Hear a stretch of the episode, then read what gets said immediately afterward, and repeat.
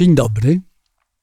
W Kościele Adwentystów Dnia Siódmego w Podkowie Leśnej w tym sezonie studiujemy księgi Starego Testamentu i dzieje królów izraelskich. Dzisiaj zastanowimy się nad dziejami króla Ahaza. W studium uczestniczą Maksymilian, Władysław, a ja mam na imię Zdzisław.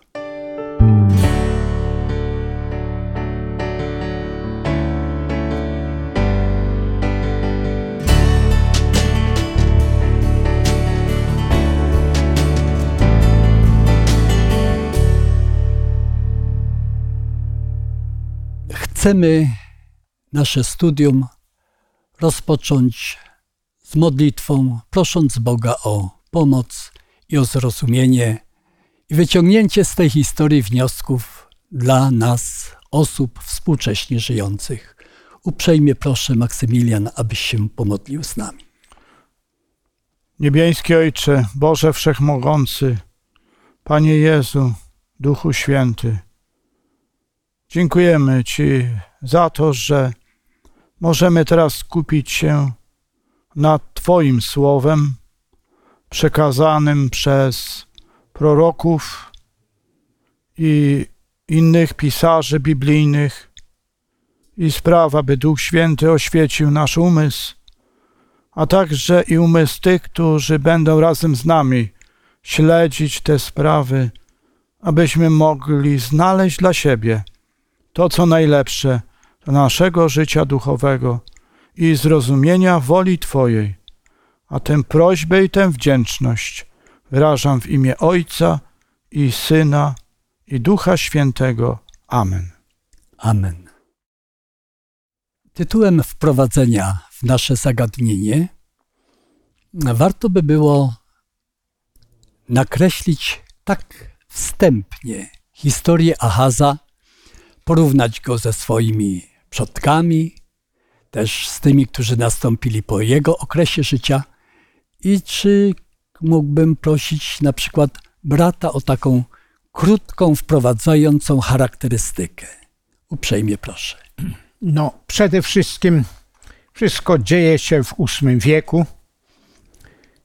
E, szczególnie podkreślamy króla Achaza, ale warto zacytować, czy warto podkreślić, że miał dobrych przodków, jak również i następców. Ojciec był Jotan, na ogół dobry król, później jego syn Achaz, a wreszcie e, jego syn z kolei, bardzo dobry, bogobojny król Hiskiasz, który odbudował duchowo no, Izraela, lud oczywiście izraelski. No i możemy zadawać sobie pytanie, jak to się dzieje, że miał dobrych przodków, dobre, dobrego następcę, a on sam bardzo źle posługiwał. Nawet by się chciało powiedzieć, że trudno było już gorzej postępować, jak postępował Achaz. Nie tylko, że wiązał się i szukał pomocy u innych niebogobojnych ludzi, no i bałwochwalstwo, syna przez ogień przeprowadzał i tak dalej. To w lekcji będziemy studiować, no, tak. czyli bardzo złe postępowanie, e, które mm, obrał sobie.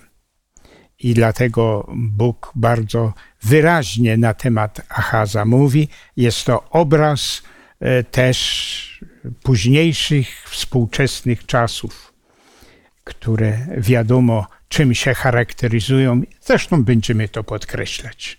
Dziękuję bardzo. No, zdumiewające jest to, że jednak Pan Bóg Izraelem, czyli Judą, Judą się opiekuje w dalszym ciągu. I warto wyakcentować pewien taki wątek Bożej łaskawości wobec tego narodu, chociaż władca był no okropny.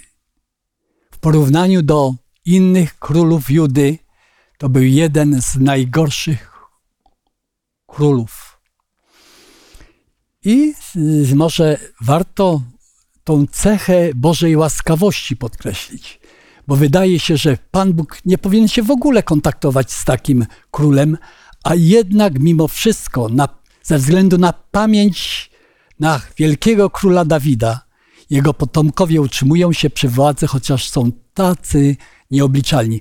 Po prostu, jak nazywaj ich y, w Piśmie Świętym, jak są nazwani? Ich grzechy zostały przyrównane do grzechów jakich strasznych krain i miast? No przede wszystkim, y, no, żeby scharakteryzować Achaza i jego postępowanie, no to przyrównuje do, y, do mm, Sodomy, Gomory, I także do krain do krain pogańskich. pogańskich wcześniej zamieszkujących ten teren, do tych ludów Tak. hananejskich, prawda? Tak. Więc żeby scharakteryzować jego nikczemność, trzeba było się odwołać do narodów, krain, które zostały osobiście przez Boga wyniszczone. A jednak Pan Bóg miał dla, i dla Ahaza, i dla ludu judzkiego w tym czasie e, swoją wielką łaskawość. Przeczytajmy, jakie proroctwo zostało przedstawione y, właśnie Judzie, Ahazowi, w tym czasie, gdy dwaj sprzymierzeni królowie chcieli napaść i wyniszczyć ten kraj. Czy mógłby Maksymilian prosić Ciebie o przeczytanie tekstów z księgi Izajasza z siódmego rozdziału i 14-16 wiersz? Uprzejmie proszę. Dlatego sam Pan da wam znak. Oto panna pocznie i porodzi syna i nazwie go imieniem Immanuel. Mlekiem zsiadłym i miodem żywić się będzie, do czasu, gdy nauczy się odrzucać złe, a wybierać dobre. Gdyż zanim chłopiec nauczy się odrzucać złe, a wybierać dobre, kraj, przed którego obu królami drżysz, będzie spustoszony. Dziękuję. Przed kim tak drżał Ahaz? No, Achaz drżał nie tyle przed Bogiem, ale drżał przed królami. E, Tym królem północnym, to znaczy Izrael, jak również przed Asyrią, jakbyśmy to już dzisiaj nazwali. Przed nimi drżał i szukał pomocy, a natomiast nie szukał pomocy u Pana. Mhm. Więc Syryjczycy z Resinem i prawda i północny Izrael zmówili się razem i chcieli zniszczyć zupełnie państwo judzkie, a osadzić na tronie syna Tabella. I y, warto sobie to uzmysłowić, że cała odpowiedzialność za byt państwowy spoczyła, spoczywała na barkach na barkach króla. A król był okropny, beznadziejny. A mimo to łaska Boża objęła Judę i tego króla, prawda? Czy z tego wynika jakiś wniosek dla nas? Bo przecież te dzieje starotestamentowe muszą być dla nas też jakąś pełną nauką. Trudno się przyrównywać do Ahaza, prawda? Ale nieraz, jak to życie nasze wygląda? A mimo wszystko, jakim jest Bóg wobec nas? Bóg jest miłosierny. E, Między innymi w tym państwie południowym, judzkim, no byli też i dobrzy królowie, byli prorocy, którzy apelowali i do wielu, wielu królów i narodów, no, odnosiło to swój skutek. Także biorąc pod uwagę przeszłość, szczególnie Dawida i wielu innych, jak również biorąc pod uwagę przyszłość, że tam miał się narodzić Zbawić. no, Mesjasz przyszły, no to Bóg oszczędzał ten naród, aby e, jego mm, wola e, no, się wypełniła, aby pojawił się ten Immanuel, czy Emanuel, jak niektóre przekłady oczywiście mówią. Tak. Proszę bardzo. Interesującą sprawą jest to, że prorok Izajasz, który wtedy wystąpił e, jako prorok, przepowiedział, gdy czytamy siódmy rozdział, wiersz siódmy, to czytamy, tak mówi Wszechmogący Pan, to się nie stanie i tak nie będzie. Gdy stolicą Aramu jest Damaszek, a głową Damaszku jest Resyn. Jeszcze tylko 65 lat, a rozbity Efraim przestanie być ludem. A stolicą Efraima jest Samaria, a głową Samarii jest syn Remaliasza. Jeżeli nie uwierzycie, nie ostaniecie się. Czyli e, Pan Bóg przewidział, co się będzie działo i przekazał e, e, przez proroka, e, czego się mają spodziewać. I, I dlatego też dziwnym się wydaje, że Achaz e, nie potrafił e, wysłuchać takiego proroctwa i pytać się dalej Pana Boga przez tego proroka, co mam czynić, jeżeli takie zagrożenie istnieje. Tak, Co mam czynić? Czekać tak. albo jakieś inne, y, y, inne działania podjąć? A widzimy z dalszego studium, że y, właściwie to on uznał, że skoro on jest królem, to musi problem sam rozwiązać. Tak, ale też y, czy w księgach królewskich, w księgach kronik opisane jest, że środowisko, w którym król działał, nawet to środowisko kapłańskie, nie było wierne Bogu. Że nieraz stwarzali wrażenie, jakoby byli wiernymi dziećmi Boga, a wewnątrz to było wszystko skalane bałwochwalstwem. Jak, jaki oni mieli sposób rozumowania? Dlaczego na przykład y, skłaniali się do, bogom, do bogów w Syrii, y, czy gotowi byli tam nawet ołtarze mm, kopiować i przenosić od zwycięskich państw? Y, O czym oni zapomnieli? Co, co to było? No, przede wszystkim tu można wiele myśli podać. E, e, zapomnieli na proroków, zapomnieli na swoich poprzedników, Jotana, który raczej był dobrym królem, nie mówiąc o Hiskaj, Hiskiaszu, który wielką reformację oczywiście przeprowadził. A mimo to, mimo to, no niestety on myślał tak zupełnie po świecku. Jak mi grozi niebezpieczeństwo, to muszę szukać e, no, w świecie jakiejś pomocy, jakiejś rady.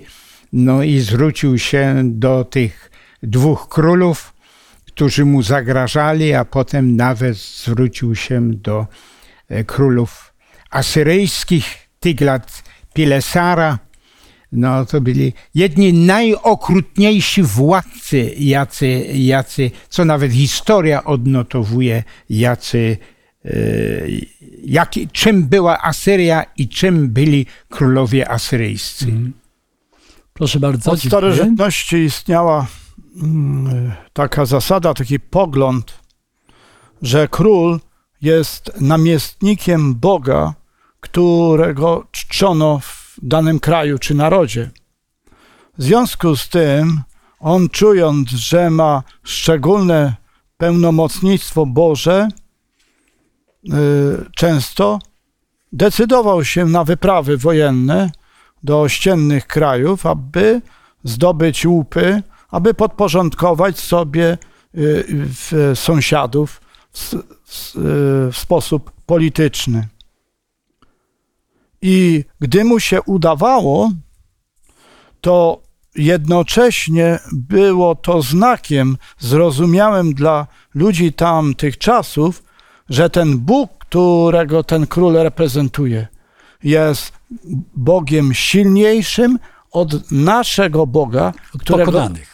Którego nasz król reprezentuje. Mhm. I dlatego też uznawano, że może byłoby korzystne, aby tego Boga zwycięzcy też czcić w naszym kraju, bo jak go będziemy czcić, to on sam na siebie, e, prawda, wojny nie będzie wyprawiał.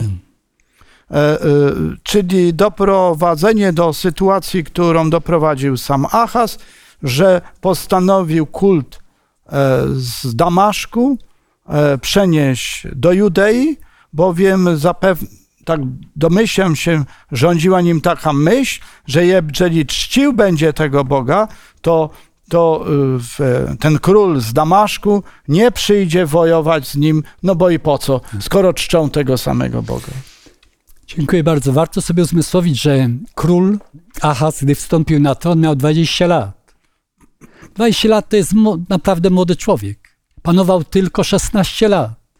36 lat kończy się jego życie, kończy się jego panowanie.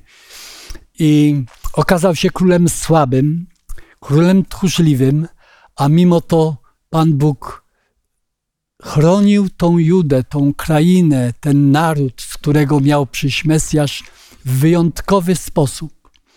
Był taki moment, że właśnie jak Syria i północny Izrael zamierzali najechać na Judę, to bez skrupułów Ahaz obrabował skarbiec świątyni, y, bogactwo swoich przodków wziął i wysłał do króla asyryjskiego.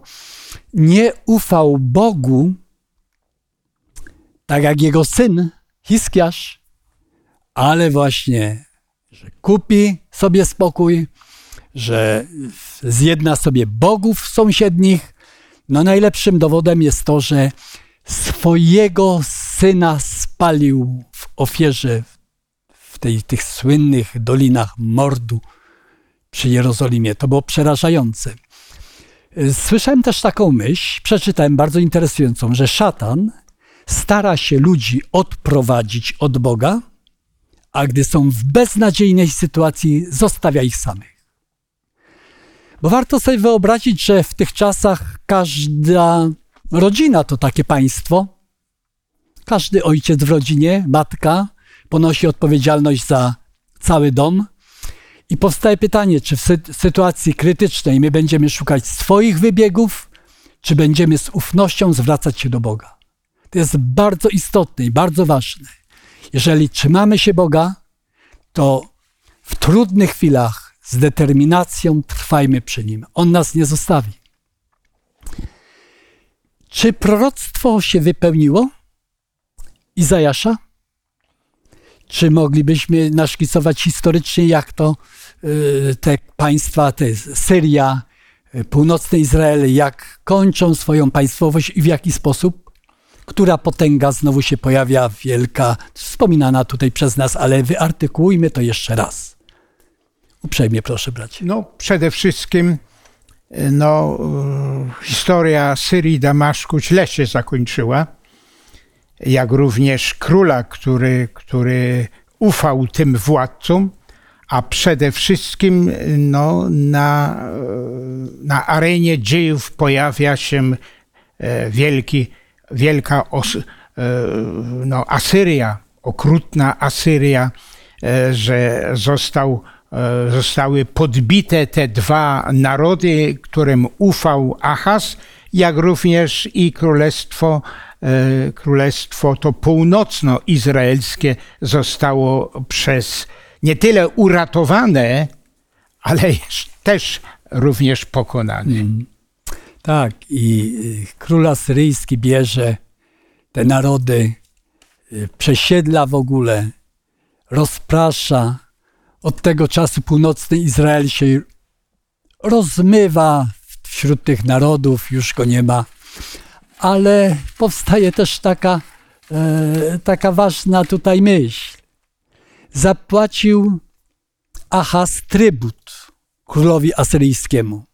Czyli pokazał, że pieniądze ma. Król asyryjski wiedział, że wszystkiego nie wypłacił, że tam jeszcze można wyskrobać coś. I czytamy o, w historii, że później podejmuje próby najazdu, zniewolenia państwa judzkiego.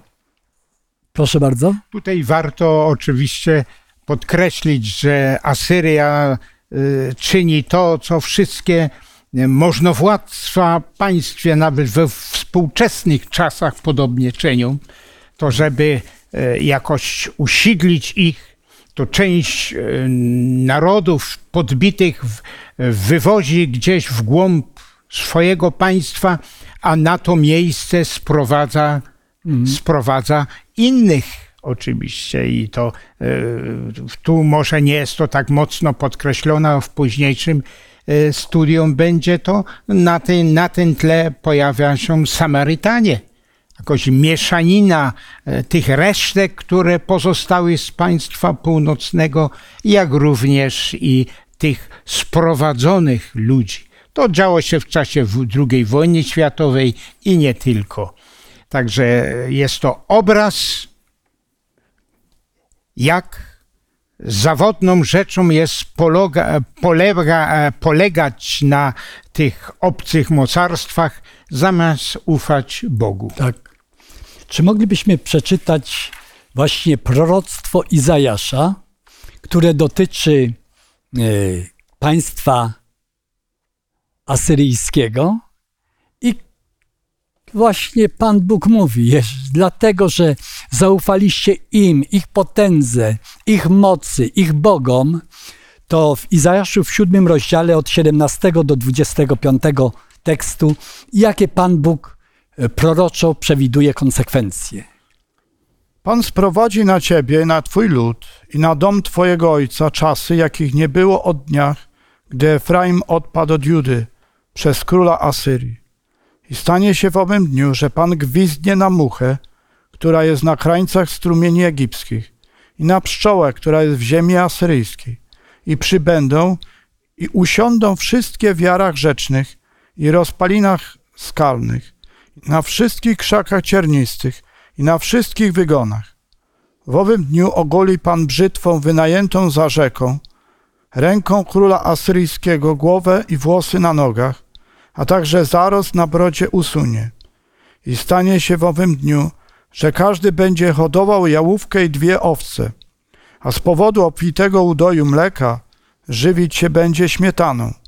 Zaiste śmietaną i miodem żywić się będzie każdy, kto pozostanie w kraju. I stanie się w owym dniu, że każde miejsce, gdzie jest tysiąc krzewów winnych, wartości tysiąca srebrników, porośnie cierniem i ostem.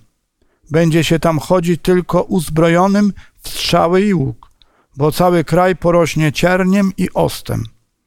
I z obawy przed cierniem i ostem nie będzie się wchodzić na żadną górę, która niegdyś okopywało się motyką, i staną się one wygonem dla wołów i będą deptanych przez owce. Do, do, kogo, do kogo zostało skierowane to proroctwo i y, czy ten poetycki, przenośny, piękny język moglibyśmy wypowiedzieć taką zwyczajną prozą? Co miało się stać? W odpowiedzi na to pytanie możemy stwierdzić, że najazd e, a, króla Asyrii spowoduje, że kraj zostanie spustoszony i ci, którzy pozostaną, nie będą już uprawiać pól, gdyż e, nie będzie ku temu warunków, ale będą żyć e, jak e, hodowcy bydła czy owiec, którzy przemieszczają się od pastwiska do pastwiska. I tutaj jest tak ładnie powiedziane, że będą pić siadłe mleko, będą również karmić się miodem, bowiem siadłe mleko to jest z bydła, które daje mleko, które w warunkach palestyńskich szybko się skwasza. Nie było wtedy żadnych lodówek ani chłodni, a miód Od to jest dzikich pszczół. Dzikich pszczół. Tak. I tym będą się żywić. Będą żyć biednie, ale będą mieli zaopatrzenie. A jakie liczne stada będą mieli? Je- Jedna jałówka i y, dwie owce. Tak. Bieda totalna się y, jest zapowiadana. Te pszczoły, które przylecą, zaleją kraj, to oczywiście wojownicy Asyrii. Ta brzytwa, która ich tak ładnie wygoli y, z, z wszelkich dóbr, to jest właśnie w rękach asyryjskich. A winnice, piękne winnice, będą porośnięte głogiem i cierniem. Bez Boga nie ma szczęścia. Jeżeli ludzie wiary odchodzą od Boga, to spadają różne doświadczenia. Nie zawsze jest taki, takie zwyczajne przełożenie, żebyśmy nie myśleli w tych kategoriach, jak coś złego, to na pewno jakieś były przyczyny, jakieś potworne błędy. Ale jeżeli to nie ma zastosowania jednostkowego, to w kwestiach takich państwowości to jest ewidentne. Złe rządy, nieuczciwe od Boga, e, od, oddalenie od Boga, przestępstwo przykazań Bożych doprowadza zawsze do zubożenia każdej nacji, która nie szanuje i nie jest posłuszna Bogu. Proszę bardzo. Tu w psalmie 118, 9 wierszu jest pięknie dlatego po, powiedziane na tle tych wydarzeń, które, mm, o których wspominaliśmy. Lepiej ufać Panu, niż polegać na możnych. Mm, dziękuję bardzo. Mm, Maksymilian wspomniał o, o takim cofnięciu się kulturowym, dlatego że już Abraham i Izak uprawiali ziemię i mieli zbiory zbóż. I w owym czasie no, y, uprawiano zboża, ale wydeptały je nogi rycerzy żołnierzy asyryjskich. I tylko musieli przejść na sposób żywienia nomadów. Więc y, to było ciężkie doświadczenie, ale Pan Bóg im zapewnił, że chociaż zostaną w swoim kraju, że nie podzielą losu Resina, którego kazał zabić król, król asyryjski, no zginął król izraelski, a te dwa narody uległy rozproszeniu. Chciałbym dodać, że y, to nie tylko, że żołnierze podeptali, zostały spustoszone wszystkie spichlerze ze zboża. Nie było czym zasiać pól.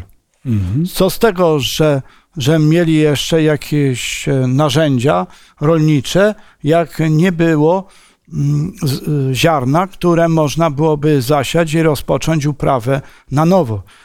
I według tej metody e, działał również w XX wieku hmm. Stalin, który rolnictwo Ukrainy przed II wojną światową spustoszył całkowicie, mhm. po to, aby e, doprowadzić e, do całkowitego zwasal, wasalizacji, czyli poddania narodu ukraińskiego e, władzom Wielkiego Związku Radzieckiego. Jak przypatruje się mm, kierunkom ataków tych królów i tych narodów grabieżczych, to oni przede wszystkim uderzali w miasta spichlerze. Bo nie w każdym mieście były spichlerza. Nie w każdym mieście były mm, właśnie magazyny zboża. A i te miasta, w których były te magazyny, były strategicznymi, strzeżonymi miastami. No i królowie właśnie asyryjscy tam uderzyli i y, ten powód, że ziemia była y, wyniszczona, na zasiew nie było zboża i taki był los Judy. Ale czytamy dalej, że Bóg nie kończy swojej, swojego procesa w tym miejscu. Czy moglibyśmy przeczytać z księgi Izajasza z ósmego rozdziału, wiersze od 1 do 10? Uprzejmie proszę. I Pan powiedział do mnie: Weź sobie wielką księgę i zapisz w niej E, pismem Maher Shalal Hashbas wziął sobie wtedy za wiernych świadków Uzjasza, kapłana i Zachariasza, syna Jeberachiasza, a potem zbliżył się do prorokini, a ona poczyła i urodziła syna. I Pan powiedział do mnie, nazwij jego Mahershalalahashbas, zanim bowiem to dziecko nauczy się wołać mój ojcze, moja matko, bogactwa Damaszku i łupy Samarii zostaną wywiezione przed króla, przez króla Asyrii. Ponadto Pan powiedział do mnie, ponieważ ten lud wzgardził wodami Siloe, które płyną łagodnie i chlubi się Resinem, synem Rechaliasza. Oto Pan sprowadzi na niego wody rzeki gwałtowne i obfite króla Asyrii i całą jego chwałę. Wystąpi ze wszystkich swoich strumieni i wyleje ze wszystkich swoich brzegów. Wedrze się do Judy, zaleje i rozejdzie się, aż dosięgnie szyi, a jego rozpostarcze skrzydła napełnią szerokość ziemi, Twojej ziemi, Emanuelu. Zabierajcie, zbierajcie się, ludy, a zostaniecie zgniecione. Nakłoncie ucha, wszystkie z dalekich ziem. Przepaszcie się, a zostaniecie zmiażdżone. Przepaszcie się, a zostaniecie zmiażdżeni. Obmyślcie plan, a będzie udaremniony. Wypo, wypowiedzcie słowo, a nie ostoi się Bóg, bo Bóg jest z wami. Tak. Jaka tutaj zapowiedź została złożona wobec e, niewiernego Achaza, ale jednak e, objętego miłosierdziem Bożym? Przede wszystkim jest tutaj zapowiedź e, podboju Syrii, a także północnego królestwa izraelskiego, a gdy to się dopełni, to następnie król asyryjski wyprawi się na Judeę. I jest to proroctwo, że zaleje w całości, ale Pan jest z wami. E, I to jest właśnie ten Emanuel. A Pan czy, czy to proroctwo miało, miało zakreślone jakieś granice czasowe? Powiedziano, że ono zacznie się realizować, zanim syn, którego poczęto, zacznie mówić mama, tata, prawda? Tak. I gdzieś tak w przestrzeni dwóch lat, że to wszystko się spełni. I tak spełniło się. Tak spłynęła i rozpłynęła się potęga syryjska i potęga państwa północnoizraelskiego, które w swoim czasie, pamiętajmy, że północny Izrael napadł na Judę, to wybił tam przeszło 100 tysięcy ludzi, a 200 tysięcy kobiet, dzieci, młodzieńców chcieli wziąć do siebie w niewolę. Dopiero jeden z proroków wystąpił i powiedział, co wy robicie?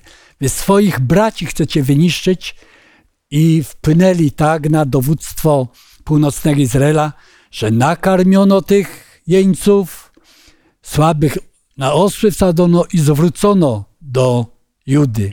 Więc Achaz miał niezw- nadzwyczajne problemy. W swojej niewierności nie miał gdzie iść po pomoc, dlatego że nie korzystał z pomocy Bożej. Bożej. I tak to wszystko właśnie się ułożyło. Jaki jest wniosek tego, z tego dla nas?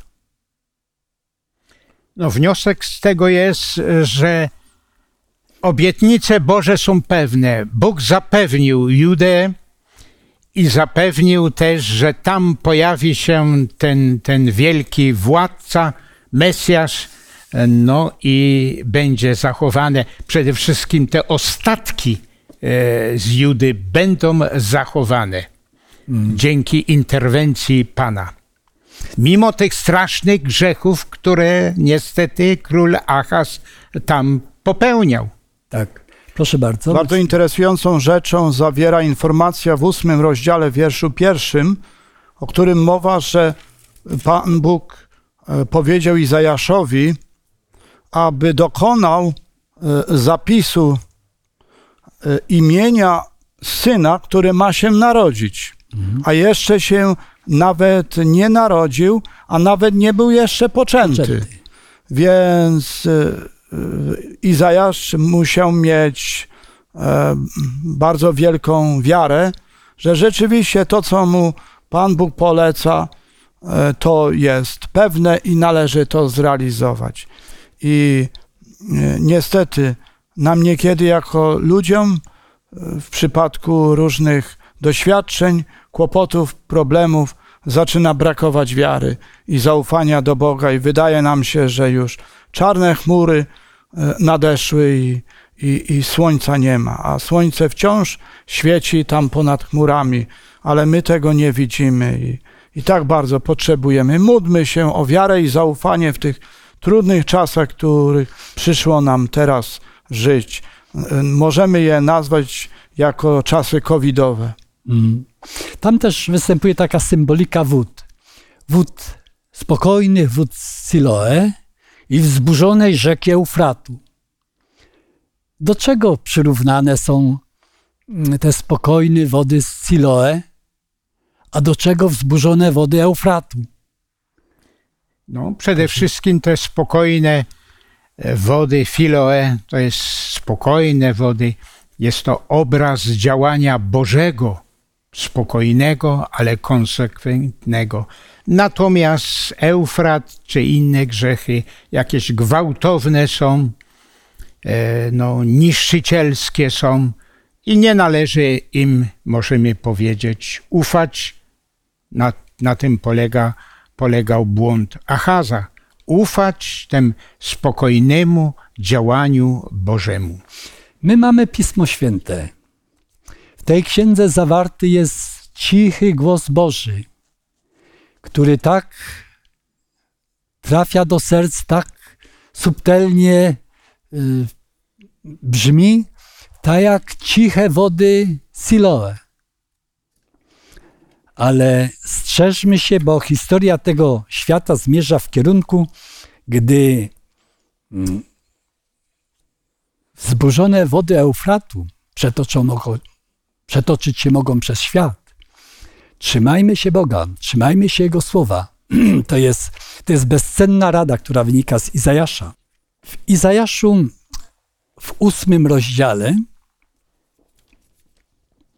i wierszach od 11 pie- do 15 mamy y, podniesioną kwestię, jak to jest z tym, mm, z tym lękiem wobec Boga.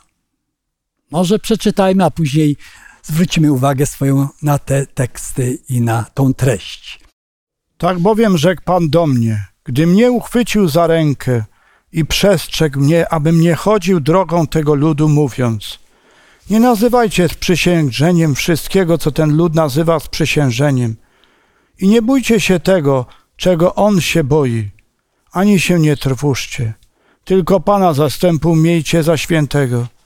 Niech on będzie waszą bojaźnią i on waszym lękiem. Będzie wam świętością i kamieniem obrazy i skałą potknięcia dla obydwu domów Izraela, sidłem i siecią dla mieszkańców Jeruzalemu. I wielu potknie się o niej, upadną, potłuką się i będą usidleni i schwytani. Zabezpieczę świadectwo, zapieczętuję naukę w moich uczniach i będę wyczekiwał Pana, który zakrywa swe oblicze przed domem Jakuba i w nim e, będę pokładał nadzieję. No już każdy się ze mną zgodzi, że te czasy nacechowane są lękiem. Pismo Święte mówi, że nie musimy się niczego lękać, jeżeli co? Jeżeli lękamy się Boga. naszego Boga.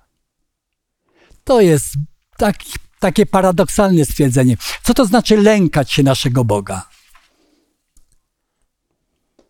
To znaczy ufać Mu, wiedzieć, że jest to Bóg wielki, że jest to Bóg wszechmogący, że On kieruje dziejami świata i, i potrafi chronić swój lud.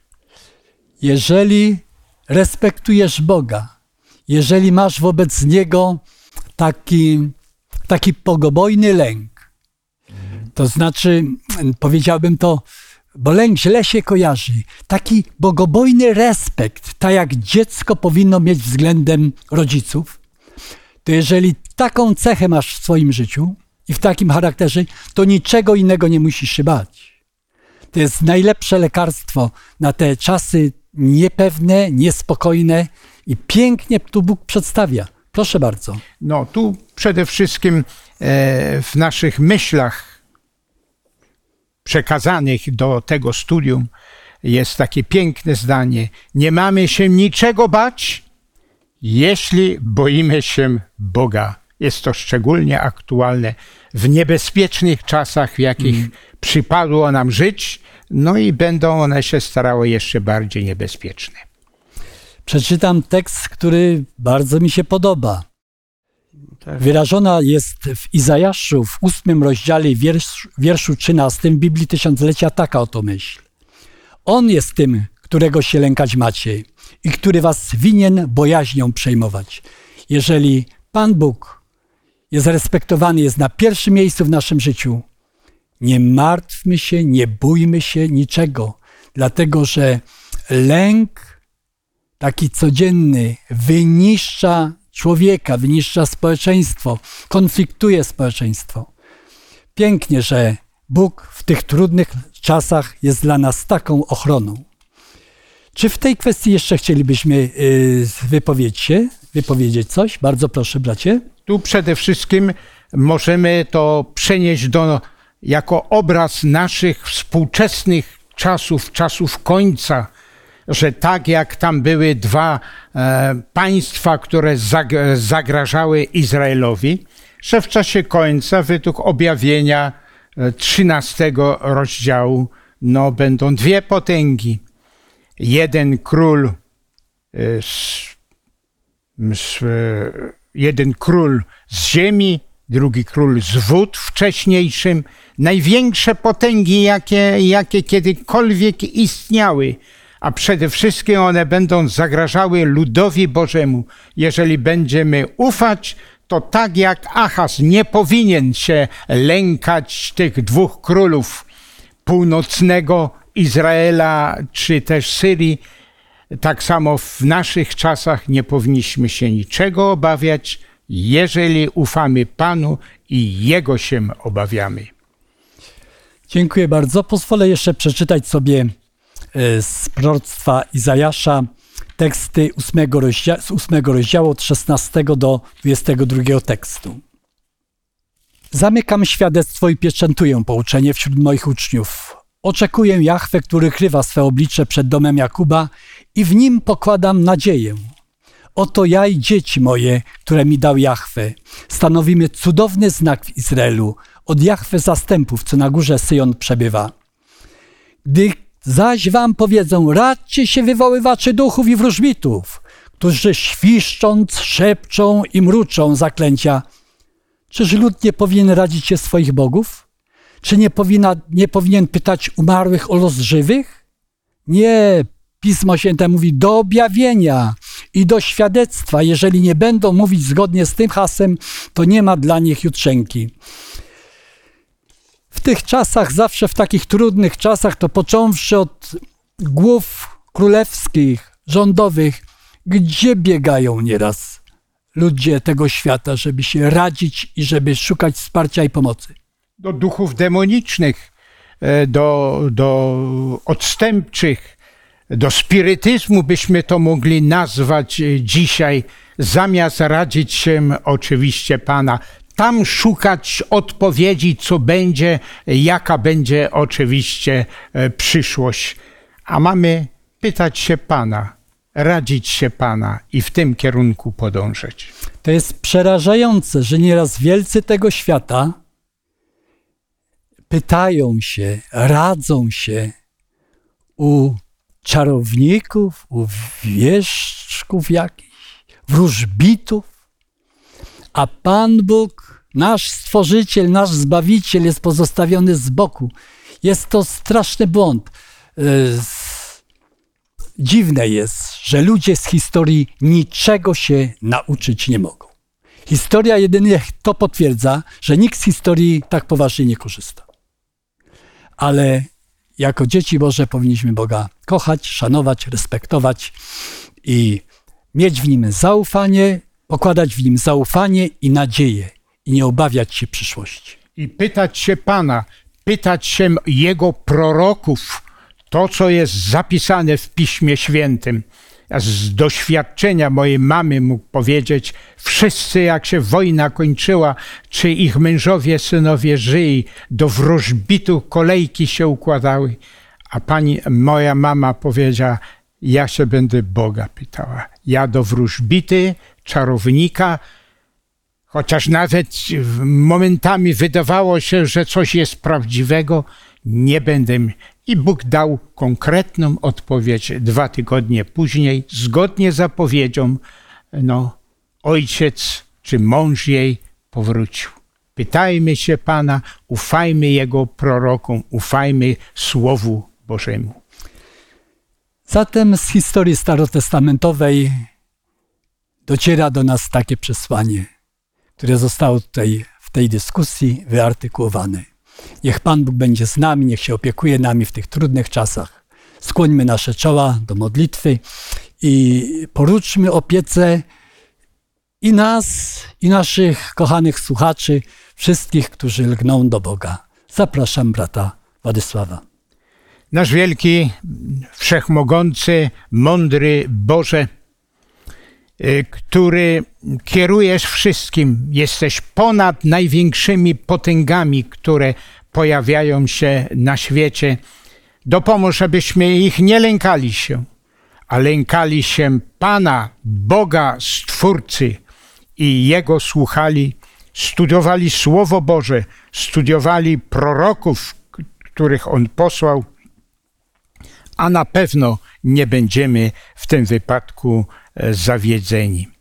Także e, Bóg wiele historii e, w, nakreślił w Słowie Twoim, które są obrazem na czas końca, na czas najtrudniejszych rzeczy, jakie kiedykolwiek się pojawiły, ale tak jak tam ostatki były, były uratowane, dzisiaj również ostatki ludu Bożego tak jak to jest w objawieniu w czternastym rozdziale, w szesnastym rozdziale nakreślone. Dziękujmy Panu za te wielkie prawdy, wielkie mądrości i ufajmy, chociażby się chwilowo może wyglądało inaczej, ale jednak ostatecznie sprawa pańska będzie uratowana i jego wierny lud będzie zachowany.